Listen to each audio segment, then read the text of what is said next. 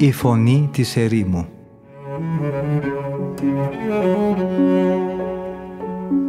Συνομιλίες με τους Αγίους Πατέρες της ερήμου Την εκπομπή παρουσιάζει ο πρωτοπρεσβύτερος Ματθαίος Χάλαρης.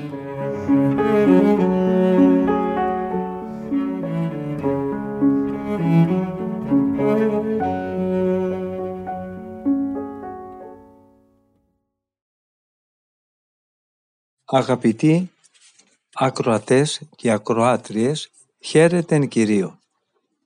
Από τον φιλόξενο και φιλόθεο διαδικτυακό ραδιοφωνικό σταθμό της Πεμπτουσίας ακούτε την εκπομπή «Η Φωνή της Ερήμου» που επιμελείται και παρουσιάζει ο πρωτοπρεσβύτερος Ματθαίος Χάλαρης. Αρχίζοντας τη σημερινή μας εκπομπή θα αναφερθούμε στη σιωπή και την αυτοσυγκράτηση που οφείλει να επικρατεί στις λατρευτικές μοναχικές συνάξεις σύμφωνα με τα λόγια του Αβά Κάστορα τα οποία καταγράφει ο Αβάς Κασιανός. Στη λατρευτική σύναξη των μοναχών, λέγει ο Αβάς Κάστορας, επικρατεί απόλυτη ησυχία. Ενώ είναι πολλοί αδελφοί που παρευρίσκονται, νομίζει κανείς ότι είναι μόνο εκείνος ο αδελφός που στέκεται ανάμεσά τους όρθιος στο κέντρο και στιχολογεί τον ψαλμό. Ιδιαίτερα όταν αναπέμπεται η ευχή δεν ακούει κανείς τον παραμικρό θόρυβο. Κανείς δεν βύχει, δεν καθαρίζει το λαιμό του και δεν χαρσμουριέται. Βογγητά και αναστεναγμούς δεν ακούει ποτέ κανείς εκεί. Και αυτό επειδή οι αδελφοί εκεί προσέχουν ιδιαίτερα ώστε να μην ενοχλήσουν και να μην διακόψουν την προσευχή του διπλανού τους. Ίσως σπάνια ακούει κανείς να βγαίνει με δυσκολία από τα χείλη κάποιου ένας βουβός αναστεναγμός ή κάποιο βογγητό που μόλις ακούγεται. Αυτό βέβαια ξεφεύγει ακούσια από το στόμα κάποιου μοναχού που είναι βυθισμένος στην προσευχή και ο οποίος φλέγεται κυριολεκτικά από την προσευχή και από τη θέρμη της ψυχής. Γι' αυτό του ξεφεύγει αυθόρμητα και του είναι αδύνατον να προλάβει να το συγκρατήσει. Στην περίπτωση όμως που κάποιος προσεύχεται με δυνατή φωνή από έλλειψη ζήλου ή κάνει κάτι από αυτά που αναφέραμε προηγουμένως ή τον πιάνει ασταμάτητο χασμουριτό, αυτός θεωρείται ένοχος για δυο αμαρτήματα. Το πρώτο είναι ότι ο ίδιος προσεύχεται στον Θεό απρόσεκτα και το δεύτερο ότι με την κακή συμπεριφορά του προκαλεί ταραχή στο νου των άλλων και δεν τους αφήνει να παραμένουν προσιλωμένοι στην προσευχή. Οι ακολουθίες εκεί είναι κατά κανόνα σύντομες, γιατί αν αυτές παρατείνονται υπάρχει κίνδυνος να παρεμβληθούν πράγματα ενοχλητικά. Μπορεί, για παράδειγμα, να δείξει κανείς και να φτύσει απρόσεκτα, οπότε η προσευχή χάνει την έντασή της και τη θέρμη της. Και έτσι, με τη συντομία των ακολουθιών, κρατάει κανείς την προσευχή όσο είναι ακόμη φλογερή και τη σώζει από τα δόντια του εχθρού, ο οποίος επιτίθεται σκληρότερα όταν βλέπει ότι παρά τις βίαιες εφόδους του, ο άνθρωπος εξακολουθεί να προσφέρει στον Θεό τη θερμή προσευχή του. Προσπαθεί επίσης να διασπάσει το νου με διάφορους θελεκτικούς λογισμούς ή προκαλεί στον προσευχόμενο φτέρνισμα και ρευματικούς πόνους. Και αυτό για να φύγει ο νους από την προσευχή και να ψυχρανθεί ο αρχικός ζήλος του του ανθρώπου. Γι' αυτό το λόγο οι Αιγύπτιοι πατέρες εκεί θεώρησαν καλύτερο να είναι οι προσευχές τους σύντομες σε διάρκεια αλλά πιο συχνές. Με τις συχνές ακολουθίες επιτυγχάνεται πρώτα-πρώτα η προσκόλληση του νου στον Κύριο. Με τη μικρή διάρκεια των ακολουθιών επίσης αποφεύγει κανείς τα βέλη του διαβόλου ο οποίος καιροφυλακτεί να ρίξει και να πληγώσει τον άνθρωπο ιδιαίτερα μάλιστα κατά την ώρα της προσευχής. Στα κοινόβια της Αιγύπτου η ανάγνωση των ψαλμών δεν είναι συνεχής, αλλά διακόπτεται κατά διαστήματα. Οι μοναχοί εκεί χωρίζουν τους ψαλμούς ανάλογα με το πόσο έκταση καθένας τους έχει σε δύο ή τρεις στάσεις και ενδιάμεσα παρεμβάλλουν τις ορισμένες ευχές. Δεν δίνουν μάλιστα τόσες σημασίες στον αριθμό των ψαλμών, αλλά εκείνο που τους ενδιαφέρει είναι να κατανοούν την έννοιά τους, όπως λέει και ο Απόστολος Παύλος. Θα ψάλω με το πνεύμα μου, αλλά θα ψάλω και με το νου μου. Προτιμούν, με άλλα λόγια, να πούν με προσοχή και επιμέλεια δέκα στίχους και να τους κατανοούν παρά να διαβάσουν βιαστικά ολόκληρο ψαλμό ενώ ο νους τους θα περιπλανάται αχαλήνοτος. Αυτό βέβαια οφείλεται συνήθως στη βιασύνη του αδελφού που στοιχολογεί τον ψαλμό, ο οποίος μετράει πόσοι ψαλμοί ακόμα μένουν και δεν νοιάζεται να διαβάζει αργά και καθαρά, ώστε να καταλαβαίνουν και οι άλλοι αυτά που διαβάζει. Αλλά βιάζεται να τελειώσει όσο γίνεται πιο γρήγορα την ακολουθία.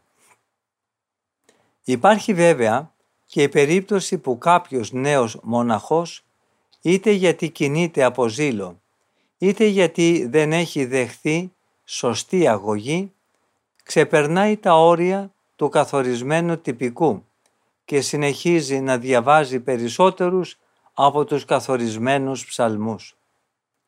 Αν συμβεί κάτι τέτοιο, τότε τον διακόπτει κάποιος μεγαλύτερος, κτυπώντας συνθηματικά τα χέρια του, χωρίς να σηκώνεται από το σκαμνί του και όλοι σηκώνονται αμέσως όρθιοι για προσευχή.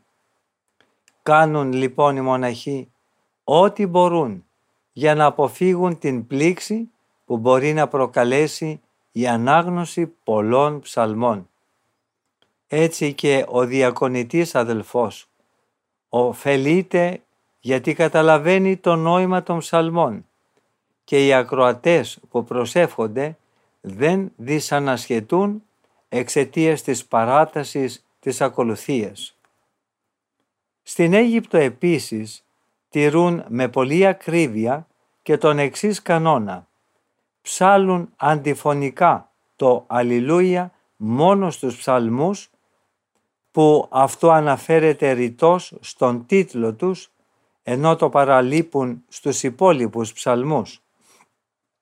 Επίσης, στους 12 ψαλμούς της ακολουθίας τους χωρίζουν σε τμήματα που καθένα από αυτά έχει έξι ή τέσσερις ή τρεις ψαλμούς.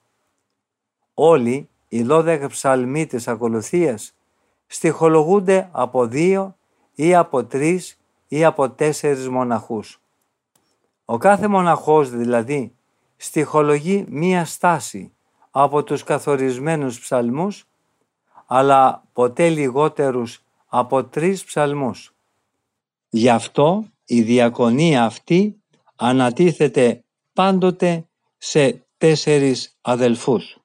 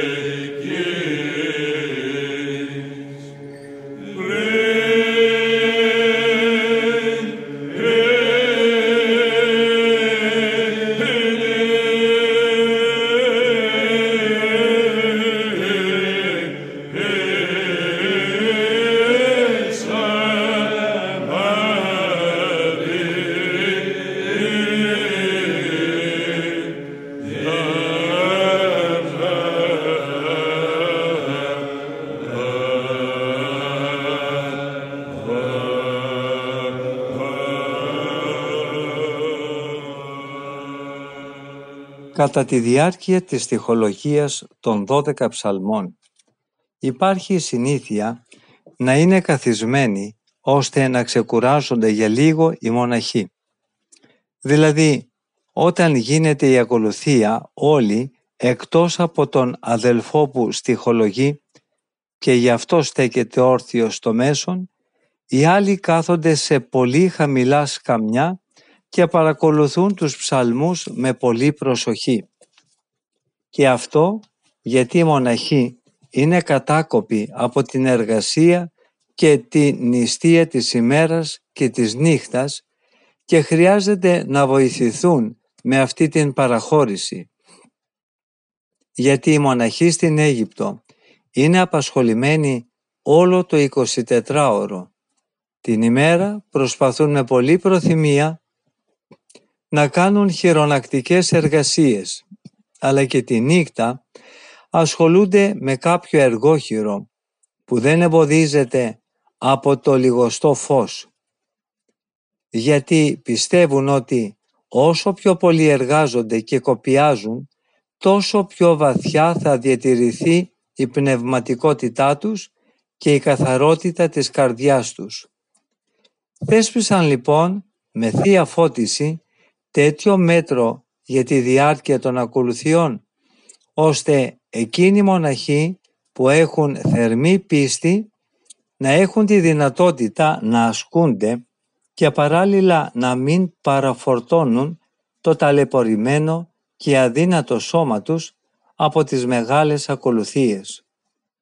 Όταν λοιπόν τελειώνει η νυχτερινή λατρευτική σύναξη, πηγαίνουν όλοι στο κελί τους, άλλοι μένουν μόνοι τους και άλλοι μοιράζονται το κελί με έναν άλλο μοναχό που είτε είναι μαζί στο ίδιο διακόνημα είτε είναι του ιδίου πνευματικού επίπεδου και εκεί προσεύχονται προσφέροντας έτσι στον Θεό την προσωπική του θυσία.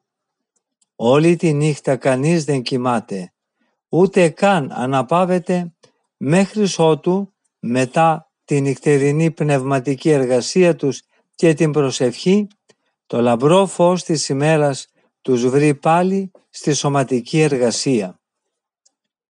Οι μοναχοί τηρούν αυτό τον κανόνα για δύο ακόμη λόγους. Αυτούς οφείλουμε και εμείς εδώ να τους εφαρμόσουμε με την ίδια επιμέλεια, αφού και εμείς έχουμε ως σκοπό μας την τελειότητα. Ο πρώτος λόγος είναι ότι αν κοιμηθούμε υπάρχει κίνδυνος να μολύνει ο εχθρός με κάποια φαντασία κατά τον ύπνο την καθαρότητα που αποκομίσαμε από την νυχτερινή προσευχή. Γιατί αυτός μας μισεί και ζηλεύει την καθαρότητά μας και γι' αυτό συνεχώς μας εχθρεύεται και πάντοτε συνομωτεί εναντίον μας. Αν λοιπόν έχασε την ικανοποίηση που απόλαυσε εξαιτίας της αμέλειας και της ακιδείας μας κατά την νυχτερινή ακολουθία, εφόσον εμείς αυτά τα αμαρτήματα τα έχουμε ήδη εξομολογηθεί και έχουμε πάρει την άφεση, μετά προσπαθεί, αν μας βρει σε ανάπαυση, να μας κυλιδώσει. Όταν λοιπόν αυτός βλέπει ότι προσπαθούμε με πολύ ζήλο να κάνουμε καθαρή προσευχή, κάνει ό,τι μπορεί για να μας αδυνατήσει και να τσακίσει την πίστη μας στον Θεό. Μερικές φορές όταν δεν έχει καταφέρει να τραυματίσει πνευματικά κάποιον τη νύχτα, κάνει το παν για να τον ντροπιάσει στο μικρό αυτό χρόνο της πρωινής ανάπαυσης. Ο δεύτερος λόγος για τον οποίο αποφεύγουμε να κοιμόμαστε μετά την ακολουθία είναι ότι αυτός ο λίγος ύπνος, ακόμη κι αν είναι χωρίς φαντασίες φέρνει ακιδεία στον μοναχό εκείνο που θέλει να σηκωθεί ενωρίς και τον οδηγεί σε λίθαργο και σε οκνηρία. Τον κάνει τόσο νοθρό ώστε αυτός χάνει τη ζωτικότητά του για ολόκληρη την ημέρα. νεκρώνει τόσο το νου του και του αμβλύνει ακόμη και την οξύτητα και την αντιληπτικότητά του. Εξαντλεί επίσης τη δύναμη της καρδιάς και έτσι μας αφαιρεί την ικανότητα να προσέχουμε όλη την ημέρα ώστε να αποφεύγουμε τις παγίδες που ο ίδιος μας στείνει.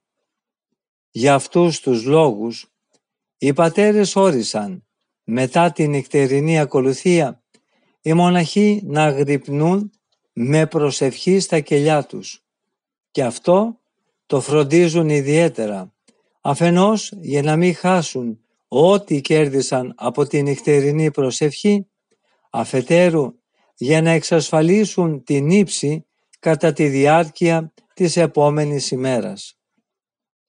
Όπως είπαμε λοιπόν, οι μοναχοί συγχρόνως με την προσευχή κάνουν κάποιο εργόχειρο στα κελιά τους για να μην μένουν άεργοι και έτσι τους κλέψει ο ύπνος.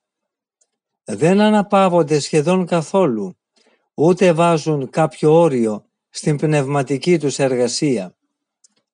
Προσπαθούν δηλαδή να ασκούνται συγχρόνως στις σωματικές και στις ψυχικές αρετές. Έτσι εξασφαλίζουν την ωφέλεια του έσω ανθρώπου, ενώ παρέχουν και στο σώμα ό,τι του είναι απαραίτητο. Με το σωματικό κόπο, σαν με μια δυνατή και σταθερή άγκυρα, ακινητοποιούν τις ασταθείς κινήσεις της καρδιάς με τα ευμετάβολα κύματα των λογισμών.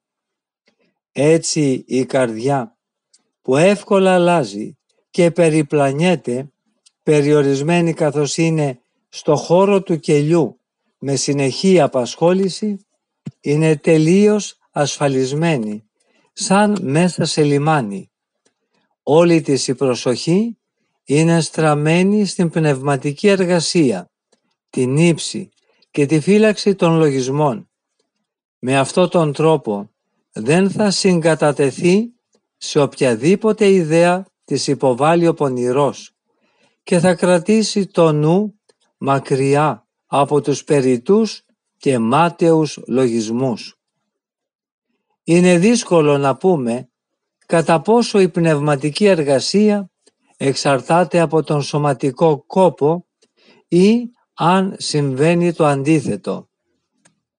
Δηλαδή, αν οι μοναχοί εξαιτίας της πνευματικής τους πρόοδου επιτελούν συνεχώς και με επιμέλεια το εργό τους ή επειδή κάνουν με επιμέλεια το εργό τους προοδεύουν τόσο πολύ πνευματικά και αποκτούν εμπειρίες θείου φωτισμού.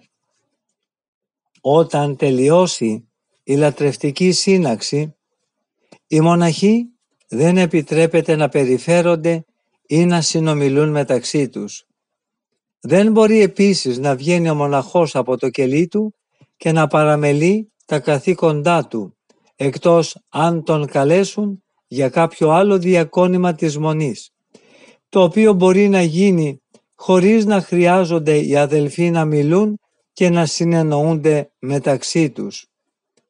Στο κελί καθένας κάνει το εργόχειρο που του έχουν ορίσει και καθώς εργάζεται απαγγέλει τους ψαλμούς ή κομμάτια της Αγίας Γραφής. Έτσι δεν υπάρχει κίνδυνος να δημιουργηθούν με τις συζητήσεις επικίνδυνες αποκλίσεις στη συμπεριφορά των αδελφών ή ακόμα και άσκοπες συζητήσεις αφού και το στόμα και η καρδιά θα απασχολούνται με την πνευματική εργασία. Οι πατέρες στην Αίγυπτο δίνουν μεγάλη σημασία στην τήρηση αυτού του κανόνα και απαγορεύουν σε όλους, κυρίως στους νέους, να σταματούν κάπου για συζήτηση, έστω και για μια στιγμή, ή να πάνε κάπου μαζί ή να πιάσει ο ένας το χέρι του άλλου.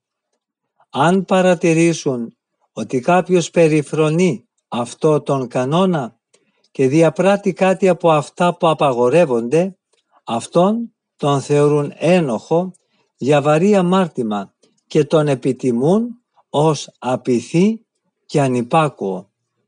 Θεωρείται επίσης ύποπτος για δολοπλοκία και έκτροπη συμπεριφορά. Αυτός, αν δεν μετανοήσει και δεν εξομολογηθεί δημόσια και ενώπιον όλων των αδελφών το σφάλμα του δεν του επιτρέπεται να συμμετέχει πλέον στις λατρευτικές συνάξεις.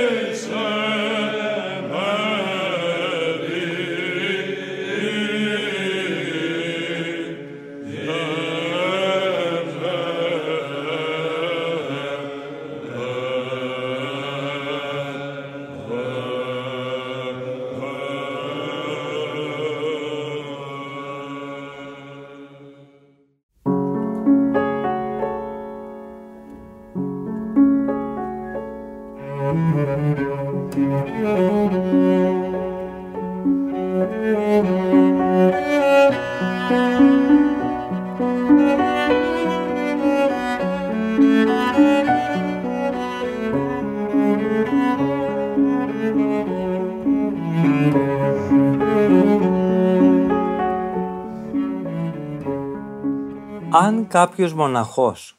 Έχει διαπράξει ένα σφάλμα και εξαιτίας αυτού είναι τιμωρημένος με αποχή από την κοινή προσευχή, δεν έχει ευλογία κανένας άλλος αδελφός να προσεύχεται μαζί του, μέχρι ότου ο παραβάτης εξομολογηθεί και μετανοήσει για το σφάλμα του, ώστε να αποκατασταθεί ενώπιον της αδελφότητας και να του δοθεί από τον ηγούμενο δημόσια η συγχώρεση.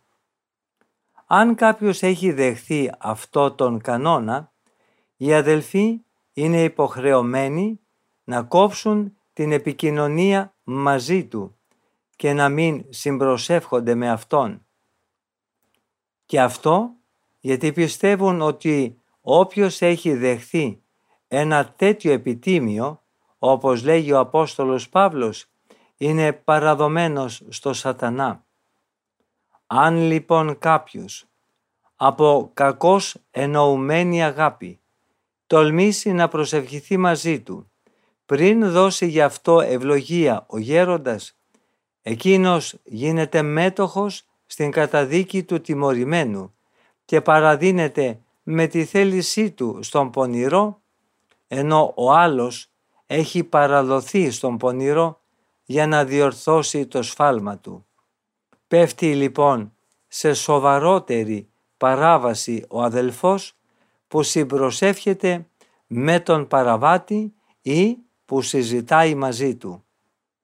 Γιατί κάνοντας παρακοή ο αδελφός παρακινεί και τον παραβάτη ώστε εκείνος να γίνει πιο υπερήφανος και πιο πιεσματάρης.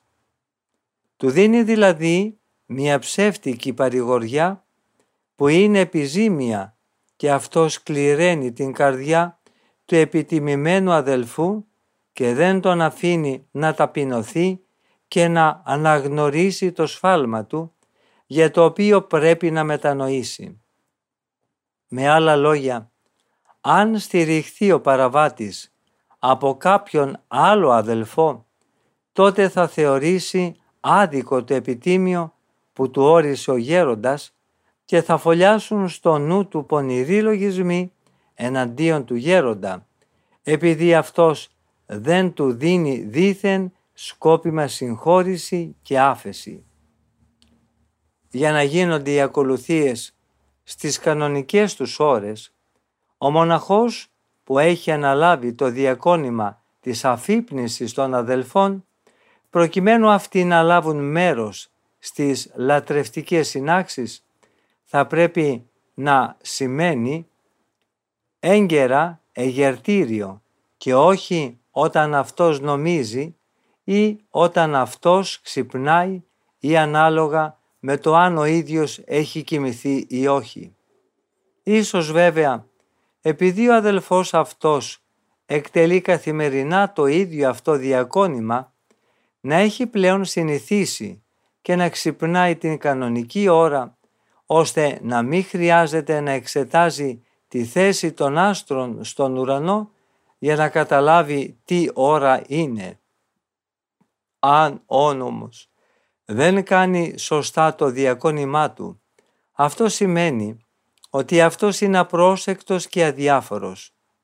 Αν τον παίρνει δηλαδή ο ύπνος και περνάει κανονική ώρα ή αν θέλει να πάει γρήγορα μετά την ακολουθία για ύπνο και ξυπνάει τους αδελφούς νωρίς ώστε να αρχίσει η ακολουθία πριν την κανονική της ώρα και έτσι να μείνει μετά το τέλος της περισσότερη ώρα για ανάπαυση, αυτό δείχνει ότι εκείνος προτιμάει τη δική του ανάπαυση αντί να δώσει μεγαλύτερη σημασία στην ακολουθία και στην πνευματική πρόοδο των αδελφών.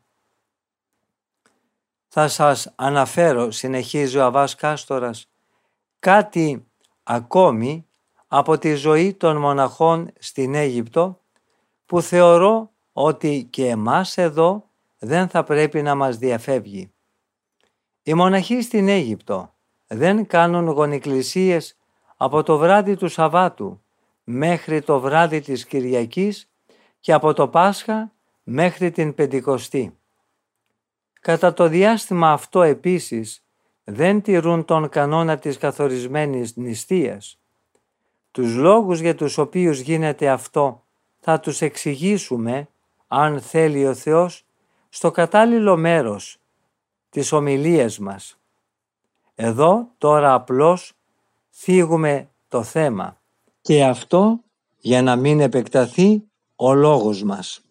Στις προηγούμενες συζητήσεις εξηγήσαμε με τη βοήθεια του Θεού και όσο μας επέτρεψαν οι μικρές δυνατότητές μας το τυπικό των νυχτερινών ακολουθιών που ακολουθείται στα μοναστήρια της Αιγύπτου. Τώρα θα πρέπει να αναφερθούμε στο τυπικό που τηρείται στα μοναστήρια της Παλαιστίνης και της Μεσοποταμίας και ειδικά για τις ακολουθίες της τρίτης, της έκτης και της ενάτης ώρας. Έτσι αναφέροντας πρώτο το τυπικό των μοναστηριών της Ανατολής, το οποίο θεωρείται πιο ελαστικό, θα μετριάσουμε την ακρίβεια και την πειθαρχία που απαιτείται να έχουν οι μοναχοί των μοναστηριών της Αιγύπτου. Οι Αιγύπτιοι πατέρες δεν συνηθίζουν όπως εμείς να αφιερώνουν κατά τη διάρκεια της ημέρας ιδιαίτερες ώρες για κοινή προσευχή κατά την οποία προεξάρχει ένας αδελφός. Αυτοί προσεύχονται συνεχώς όλη την ημέρα με τον τρόπο που ο καθένας τους επιλέγει, κάνοντας συγχρόνως και το εργόχειρό τους. Μέσα στο κελί οι μοναχοί εργοχειρούν συνεχώς. Παράλληλα όμως φροντίζουν να μην παραλείψουν ούτε στιγμή να απασχολούν το νου τους με τους ψαλμούς και την Αγία Γραφή. Με αυτόν τον τρόπο αυτοί διαθέτουν όλη την ημέρα τους στις ακολουθίες, αναπέμποντας συνεχώς οικεσίες και δεήσεις προς τον Κύριο, ενώ εμείς έχουμε καθορισμένες ώρες της ημέρας, τις οποίες έχουμε αφιερώσει στην προσευχή. Οι μόνες ακολουθίες που γίνονται από κοινού είναι η νυχτερινή ακολουθία, ο εσπερινός, καθώς και η τρίτη ώρα κατά την ημέρα του Σαββάτου και της Κυριακής που συγκεντρώνονται όλοι οι αδελφοί για να μετέχουν στη Θεία Λειτουργία και στην κοινωνία των Αγίων Μυστηρίων. Έχει χωρίς αμφιβολία μεγαλύτερη αξία η αδιάλειπτη προσευχή παρά εκείνη που γίνεται σε τακτές ώρες της ημέρας. Θεωρώ ότι οι προσευχές που προσφέρονται προς τον Κύριο εκούσια και αδιάλειπτα ως δώρα της ελεύθερης θέλησής μας είναι πιο ευπρόσδεκτες σε Αυτόν παρά οι προσευχές εκείνες που γίνονται από ανάγκη και για να υπακούσουμε σε ορισμένο κανόνα προσευχής. Γι' αυτό και ο προφήτης Δαβίδ χαίρεται και με αγαλίαση λέει «Με όλη μου τη θέληση και την προθυμία θα σου προσφέρω τη θυσία μου, διότι είσαι πανάγαθος». Και αλλού πάλι λέει «Ευδόκησε να δεχθείς, Κύριε, τις αυθόρμητες εκφράσεις της δοξολογίας και της ευγνωμοσύνης μας».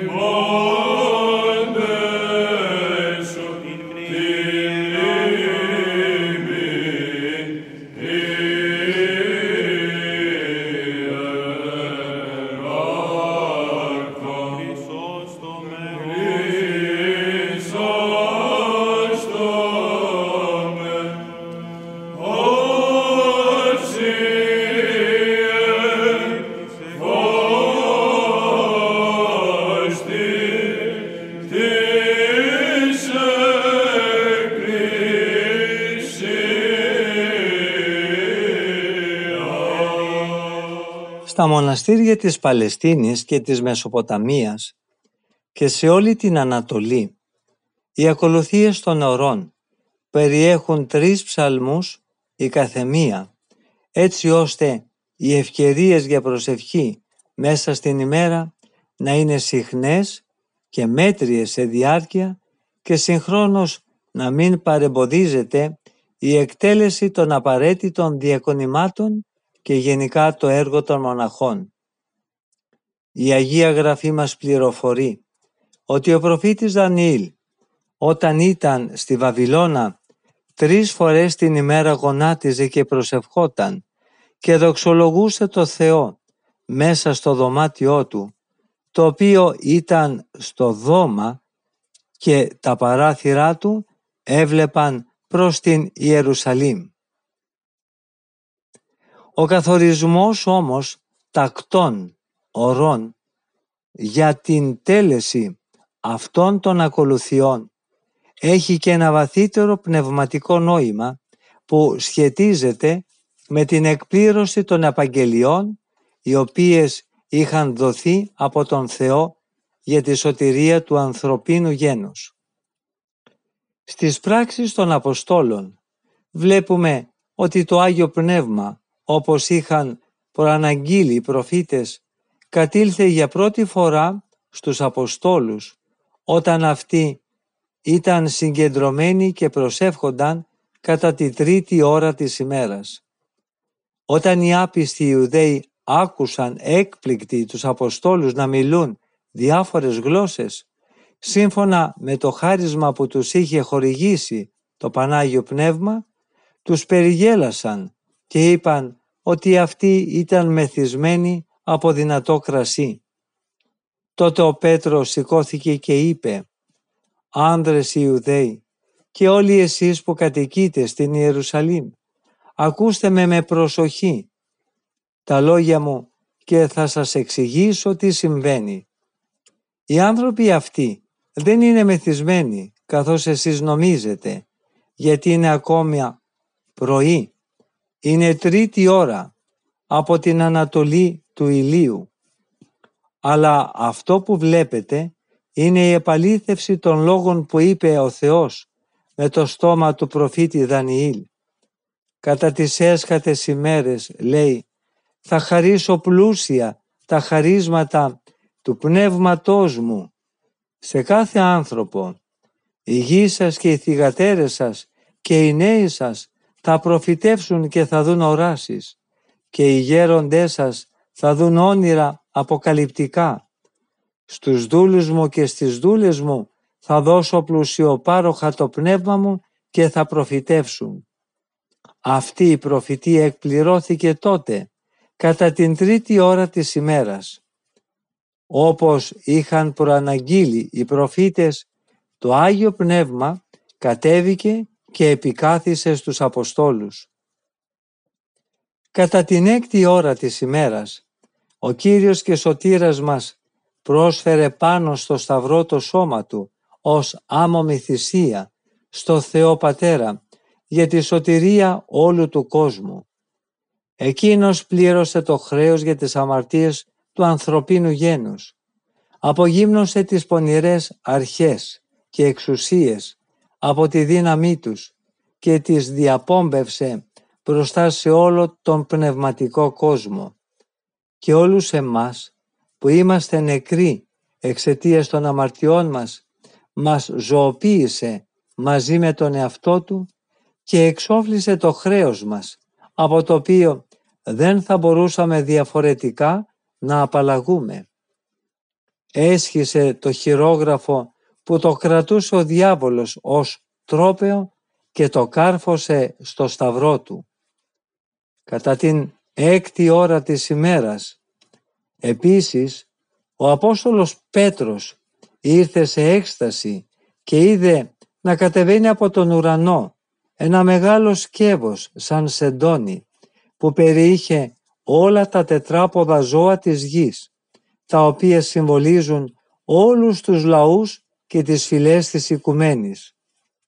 Με αυτό το γεγονός ο Θεός αποκάλυψε στον Απόστολο αφενός την κλίση των εθνών στην πίστη του Χριστού, αφετέρου ότι όλα αυτά τα ζώα που περιείχε το σκεύος ήταν καθαρά. Γιατί ο Απόστολος άκουσε μια φωνή να του λέει «Σήκω Πέτρε, σφάξε και φάε». Αυτό το σκεύος που κατέβαινε από τον ουρανό, δεμένο στις τέσσερις γωνίες, δεν είναι τίποτε άλλο από το Ιερό Ευαγγέλιο.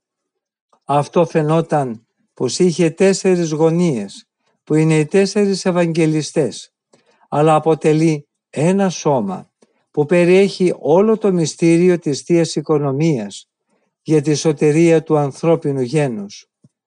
Περιέχει δηλαδή την ενανθρώπιση του Θεανθρώπου Χριστού, τα θαύματα που εκείνος έκανε και το πάθος του. Έχει ενδιαφέρον η φράση που αναφέρει ο Ευαγγελιστής Λουκάς λέγοντας κάτι σαν μεγάλο σεντόνι ή μεγάλη οθόνη. Δεν λέει ο Ευαγγελιστής μόνο τη λέξη μεγάλο σεντόνι, αλλά κάτι σαν μεγάλο σεντόνι. Η λέξη σεντόνι συμβολίζει την έκρωση. Επειδή όμως ο Κύριος δεν υπέμεινε το πάθος και το θάνατο ως το οφειλόμενο επιτίμιο της πεσμένης ανθρώπινης φύσης, αλλά εκούσια. Γι' αυτό ο Ευαγγελιστής Λουκάς λέει κάτι σαν μεγάλη οθόνη. Ο Κύριος πέθανε ως προς τη σάρκα, αλλά ως προς την ψυχή δεν πέθανε, αφού όπως λέει ο Δαβίδ δεν θα εγκαταλείψεις την ψυχή μου στον Άδη και δεν θα επιτρέψεις αυτός που είναι αφοσιωμένος σε σένα να δοκιμάσει τη φθορά και την αποσύνθεση του τάφου.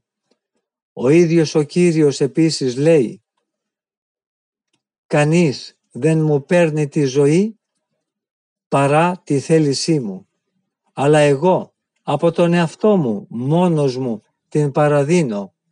Έχω εξουσία να την θυσιάσω και έχω εξουσία πάλι να την πάρω. Το σκεύος λοιπόν αυτό που κατέβαινε από τον ουρανό δεμένο από τις τέσσερις άκρες και το οποίο συμβολίζει τα τέσσερα Ευαγγέλια που είναι γραμμένα από το Άγιο Πνεύμα περιείχε όλα τα έθνη που ζούσαν χωρίς να τηρούν τον νόμο και γι' αυτό θεωρούνταν από τους Ισραηλίτες ως ακάθαρτα. Αυτά τα έθνη δέχτηκαν την αληθινή πίστη και εγκατέλειψαν τη λατρεία των ειδόλων. Έτσι, όπως άκουσε ο Απόστολος Πέτρος στο όραμά του, αυτά έγιναν κατάλληλοι για υγιεινή τροφή. Έγιναν δηλαδή με το κήρυγμα του Ευαγγελίου πιστά μέλη της Εκκλησίας. Κατά την ενάτη ώρα, ο Κύριος κατέβηκε στον Άδη και εκεί με τη λαμπρότητα της δόξας του κατάργησε το βαθύ σκοτάδι της κολάσεως, έσπασε τις χάλκινες πύλες και τους σιδερένιους μνοχλούς και ανέβασε μαζί του στον ουρανό τους Αγίους που βρίσκονταν εκεί εχμάλωτοι στο αδυσόπιτο σκοτάδι του Άδη. Με τη δύναμη της θεότητάς του απομάκρυνε τη φλογερή ρομφαία και τους έβαλε πάλι μέσα στον παράδεισο. Και ο εκατόνταρχος Κορνήλιος κατά την ενάτη ώρα ενώ προσευχόταν όπως συνήθιζε είδε άγγελο ο οποίος του είπε «Ο Κύριος δέχτηκε τις προσευχές και τις ελεημοσύνες σου». Αυτή την ώρα του απεκάλυψε καθαρά το μυστήριο της κλίσεως και της μεταστροφής των εθνικών στην αληθινή πίστη, το οποίο είχε ήδη αποκαλυφθεί στον Πέτρο κατά την έκτη ώρα. Κάτι σχετικό με την ενάτη ώρα βρίσκουμε επίσης και σε ένα άλλο χωρίο των πράξεων που λέει «Ο Πέτρος και ο Ιωάννης ανέβαιναν μαζί στο ναό κατά την ώρα της προσευχής, την ενάτη». Από όσα ως τώρα αναφέραμε, είναι ολοφάνερο ότι οι Άγιοι Αποστολικοί Πατέρες είχαν το λόγο τους όταν καθιέρωσαν να γίνονται εκκλησιαστικές ακολουθίες κατά την τρίτη, την έκτη και την ενάτη ώρα της ημέρας. Αυτό το τυπικό πρέπει και εμείς να ακολουθήσουμε. Να μην παραβλέπουμε από οκνηρία ή αμέλεια ή από την πολλή εργασία την τέλεση αυτών των ακολουθιών στις καθορισμένες ώρες. Γιατί διαφορετικά όλη η ημέρα μας θα περνάει χωρίς προσευχή. Στο σημείο όμως αυτό, αγαπητοί αδελφοί μου, φτάσαμε στο τέλος και της σημερινής ραδιοφωνικής επικοινωνίας μας. Ευχαριστούμε όλους και όλες εσάς που είχατε την καλοσύνη να μείνετε μαζί μας ακούγοντας αυτά τα σοφά λόγια του Αβά Κάστορα. Θα συναντηθούμε και πάλι στην ίδια ραδιοφωνική συχνότητα της Πεμπτουσίας την επόμενη εβδομάδα, την ίδια μέρα και ώρα. Από τον ομιλούντα και τον τεχνικό ήχου, θερμές ευχές για μια ευλογημένη μέρα. Ο Θεός με θυμών.